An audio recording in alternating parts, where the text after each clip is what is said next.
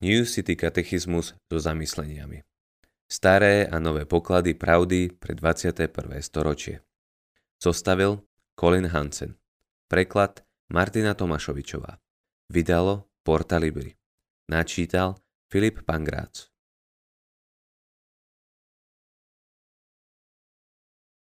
Otázka číslo 47 Prispieva večera pánova ku Kristovmu dielu zmierenia?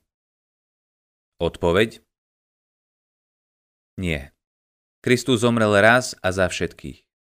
Večera pánova je pokrmom zmluvy, ktorý oslavuje Kristovo dielo zmierenia. Navracia náš pohľad na Krista a tým posilňuje našu vieru a zároveň je predzvesťou budúcej hostiny. Tí, ktorí sa však na nej zúčastňujú, nekajúcne, pijú a jedia si odsúdenie. 1. Petrov list 3.18 Veď aj Kristus trpel raz navždy za hriechy. Spravodlivý za nespravodlivých, aby vás priviedol k Bohu.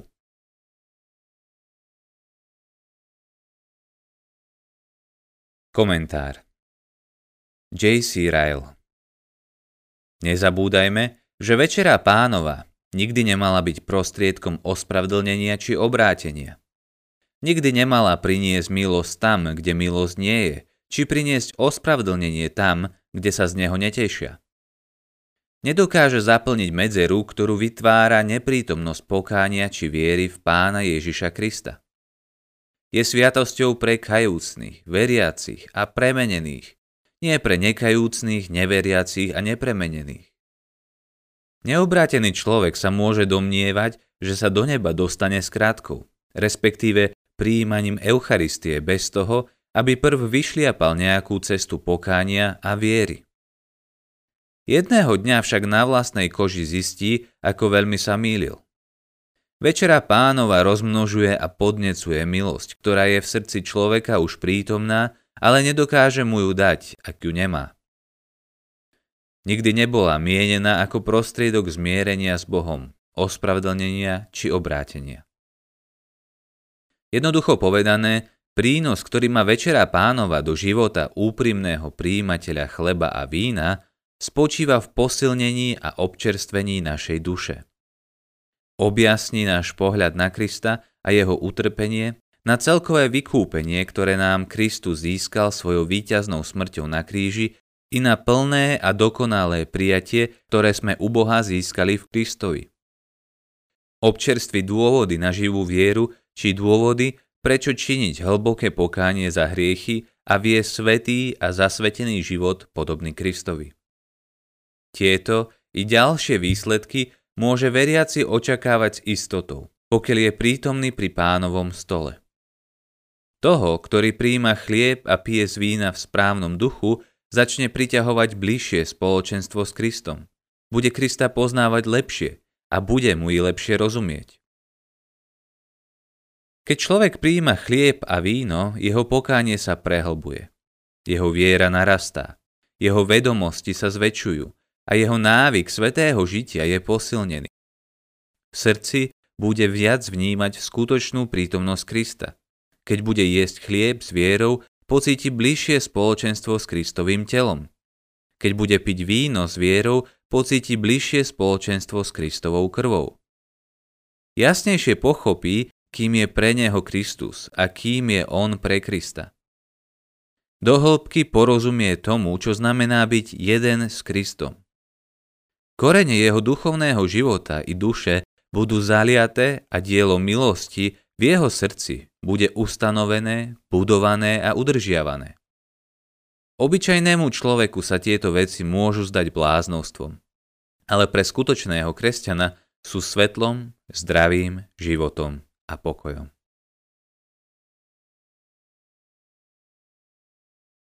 Leo Schuster Prednedávnom som videl reklamu, ktorá obsahovala len meno reštaurácie a podtitulok Duchovné stolovanie.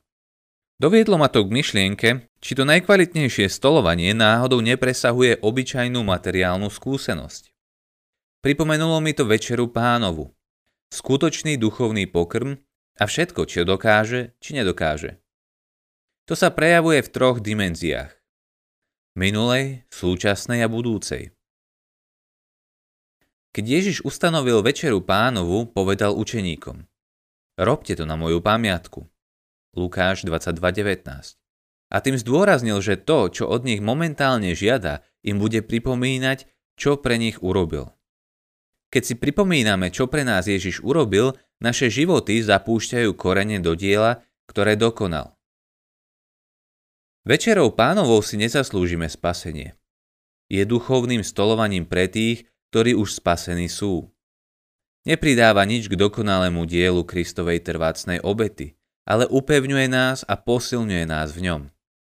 Stáva sa skrátenou pripomienkou Evanielia, keď podľa slov starovekého písateľa najprv počujeme Evanielium a potom ho zakúsime a v tom momente sa Evanielium postaví na vlastné nohy a samo pokračuje v brázdení našimi životmi. Pavol v prvom liste Korintianom píše Kedykoľvek teda jete tento chlieb a pijete z tohto kalicha, zvestujete pánovú smrť, kým nepríde. 1. Korintianom 11.26 Ako kresťania jeme a pijeme, aby sme si pripomenuli Ježišovo víťazstvo. Tom spočíva minulá dimenzia. Na prítomnú dimenziu Večere pánovej Pavol poukazuje v prvom liste Korintianom. Nie je varí kalich dobrorečenia, ktorý žehnáme účasťou na Kristovej krvi? A chlieb, ktorý lámeme, nie je azda účasťou na Kristovom tele? 1. Korintianom 10.16 Slovo účasť by sa dalo preložiť aj ako spoločenstvo, či priamy ekvivalent toho, čo nazývame večerou pánovou. Zamyslíme sa nad tým, čo to znamená. Večera pánova je nielen symbolickou pripomienkou toho, čo pán Ježiš pre nás urobil, ale aj súčasným spoločenstvom medzi nami navzájom a medzi nami a Kristom. Dôležité je podotknúť, že chlieb a víno neprechádzajú nejakou premenou. Ježiš nie je prítomný fyzicky, ale je prítomný duchovne.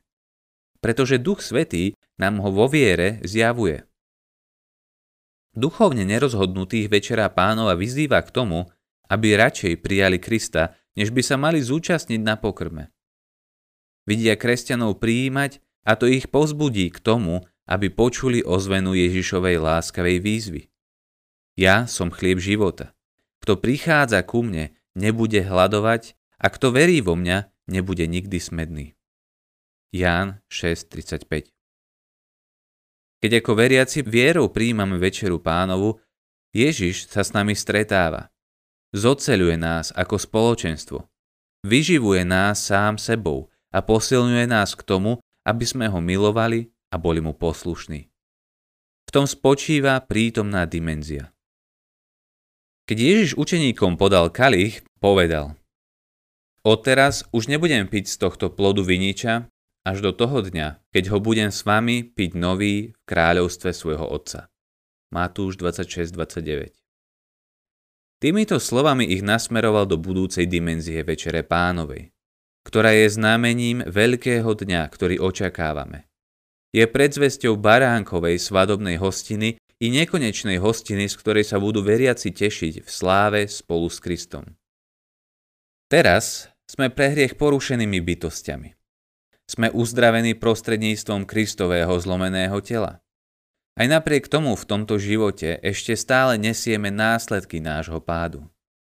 Budúca dimenzia Večere pánovej je znamením nádeje, že jedného dňa budeme obnovení a budeme sa spolu s našim spasiteľom i ostatnými tešiť z toho najlepšieho pokrmu.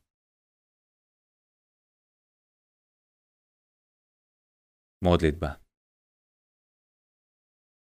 premožiteľ smrti. Keď prijímame večeru pánovu, oslavujeme Tvoje dokonalé dielo. Chceme, aby naše prijímanie bolo vyznaním viery, že hoci sme nehodní, sme zjednotení v záslužnosti Krista. Chceme k Tvojmu stolu prichádzať s kajúcnými srdcami. Chceme zanechať píchu a sebestačnosť. A chceme sa radovať z bezplatnej milosti, ktorú nám ponúkaš. Amen. Tento katechizmus bol načítaný so súhlasom vydavateľstva Porta Libri. Katechizmus spolu s desiatkami iných kresťanských titulov si môžete zakúpiť na stránke www.porta.sk. Ďakujeme za vypočutie tohto diela.